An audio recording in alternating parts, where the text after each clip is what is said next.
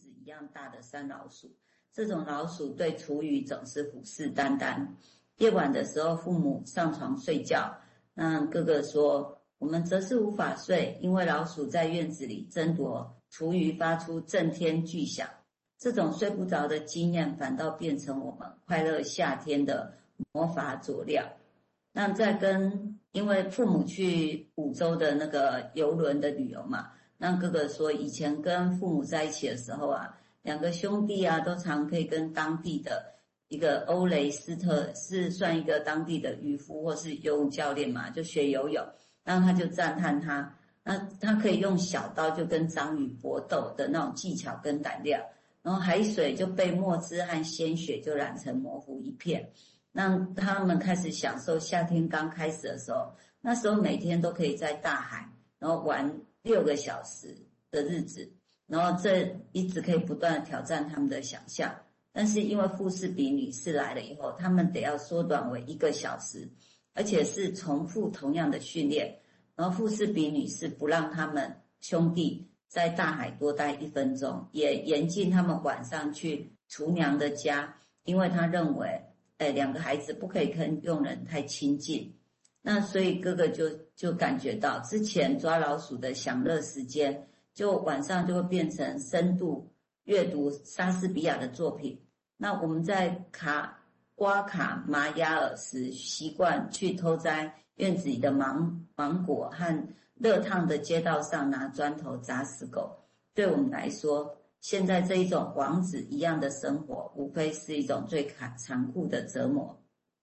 嗯，到这边我们就看到这两个男孩的心中，文明的规范却有着尿骚味的扑鼻难闻。那这是一种入侵，充满着折磨与苦涩，而原始看起来很野蛮的生活，对这两个兄弟来说充满了童趣和想象。先到这里。当然也反映了那个马克思在中拉丁美洲对欧洲的一些想法，然后这样，然后发生了这几几点，刚好到上昨天在巴塞罗那，我今天在另外一个地方啊，我想。那这地方当然，我想，其实就刚刚提到那气味啦，或者视觉啦，感受这些事情。那我想，其实当然我们也是也在想这个事情。我觉得就我刚刚提到的，你看他描绘的这些都会激起我们的身心反应。也许我们把它叫做情绪反应，或者是情感反应哦，或者我们有一些其他的想想象。那其实多多少少都会有很基本的身跟心的反应。会在里头，不不会只有想法而已，哦，所以这地方，那其实当我们那我们要如何谈身心的反应，或者这在我们的论述上来讲，啊，这身心的反应，我们要把它推演到多远，或者我们现在在谈的这些死亡的经验，要推到多远的，啊，我想这个当然看每个人的，当然也可以采取焉知不知生焉知死啊，我想，但是当我们我个人是觉得，当我们在谈维尼口啊，谈比用。之后，那当然，刚才讲死亡本能这是另外一概念，我觉得是另外一概念。我现在讲的没有想要把事情一下推到本能的层次，而是推到人就是如何在身跟心上经验的生生死死啊，就像这部小说带我们在在经验的一样啊，包括这个气味啊，其他的。好，我们接下来请建佑再谈谈他的想法，谢谢。因为日文准备蛮多的，所以我简短的想，嗯、就是。那个气味这件事是挡不住的，那其实那是很最最明显的我们的感官之一啊。但是除了气味之外，看啊、听啊，甚至是心中的某一些感受或者是情绪，那个东西其实也是挡不住的。而那个越是挡它，那它就可能会在就像晚上在门外那个猫在那边作祟，到底是猫还是老鼠还是别的东什么东西？那也很像是看到一个一条海鳗的时候，那个视觉视觉的感官。它同时还伴随其他的感受，那那个感受又是什么东西？然后在想，这这这件事可能会跟前面所提到那些被驱逐出去、出去的那些情绪是有关系的。好，先想到这边。嗯，有被简单的说，被驱逐出去就是看讲所谓投射出去的东西。那这个回过头，我们会如何再去发现它、认同它呢？哦，这个很细节的东西。好，我们现在请淑慧再进一步谈谈，谢谢。那哎，我们可以再来多看一下富士比小姐哈。她虽然白天是用严苛的军事方式管教小男孩，但是到了夜晚独处的时候，他会就露出了那放纵任性的一面，在夜晚释放白天压抑的内心的孤独的女人。然后他会过着就像自己在白天去谴责的那种生活。嗯，这个就是哥哥他的那个描述里面就有有一段，就是有一天凌晨，我们惊讶的在厨房看到他穿着女学生的睡袍，全身上下包括脸部都是面粉，正在准备他那些美味的甜点，手中一杯波特葡萄酒，那心智失控的模样，铁定会引起另一个富士比女士的反感。从那一刻起，我们知道他在我们上床后，并没有回他的房间，而是偷偷下去游泳，或者是在客厅逗留到深夜，把电视转成无声，然后一边欣赏禁止小孩看的电影，一边吃下整块蛋糕，甚至还偷喝一瓶我的父亲努力要留留在纪念日才可以饮用的特殊葡萄酒。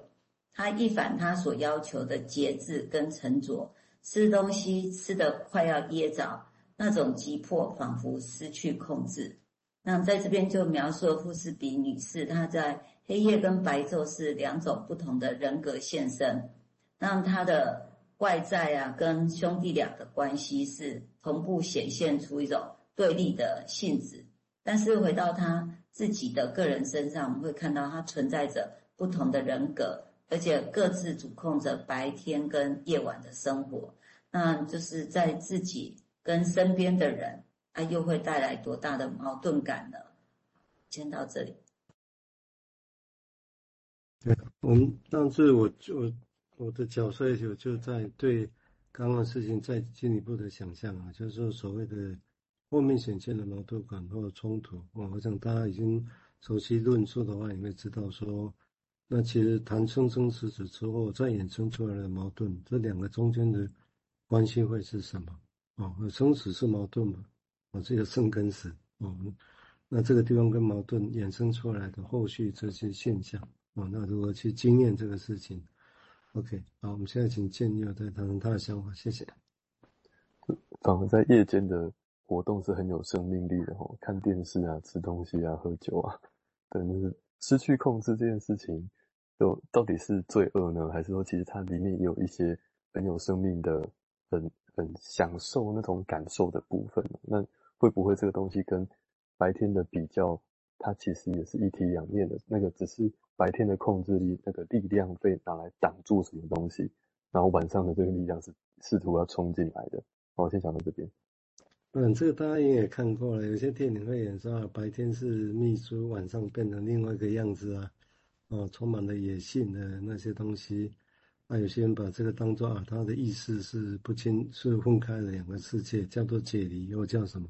哦，那这个地方当然意味着是控制，或者是解离，或者是其他的，这都可以想象啊。这当然是是故事了啊，是不是真的 那样过日子？完全两个都不不不互相认识。应该机会不大了啊，机会不大哦，就我假设上机会不大。那但是现现实上来讲，就大家会这样想象，会这样想象本身就很有意思啊。我会觉得真的是两个是完全不一样的啊，但在同一人身上出现啊。好，我们现在请书位再进一步描绘，谢谢。嗯，就是刚才前面有提到那一条海鳗嘛，后来就变成他们餐桌上的食物。可这两个男孩其实是很不想吃下去的，那那个胆小的弟弟呢，是坚决的反对，就不吃。那也被那个富士比那个女士给教训了一番，所以他们就心生怨恨。那弟弟胆小的弟弟啊，他就说出了说他想要杀了他。那这个哥哥听到了弟弟的这个的话的时候，他是吓了一跳的。那。其实他自己在那个吃晚餐的时候啊，被要求要吃下海鳗的鱼肉的时候，他自己也有这样的想法。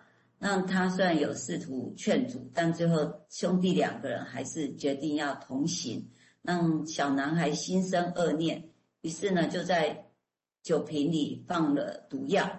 那在这边玉文就提到说，因为要生存啊。人们就会进天地为鬼神。那因为好奇，人们会去冒险挑战禁忌，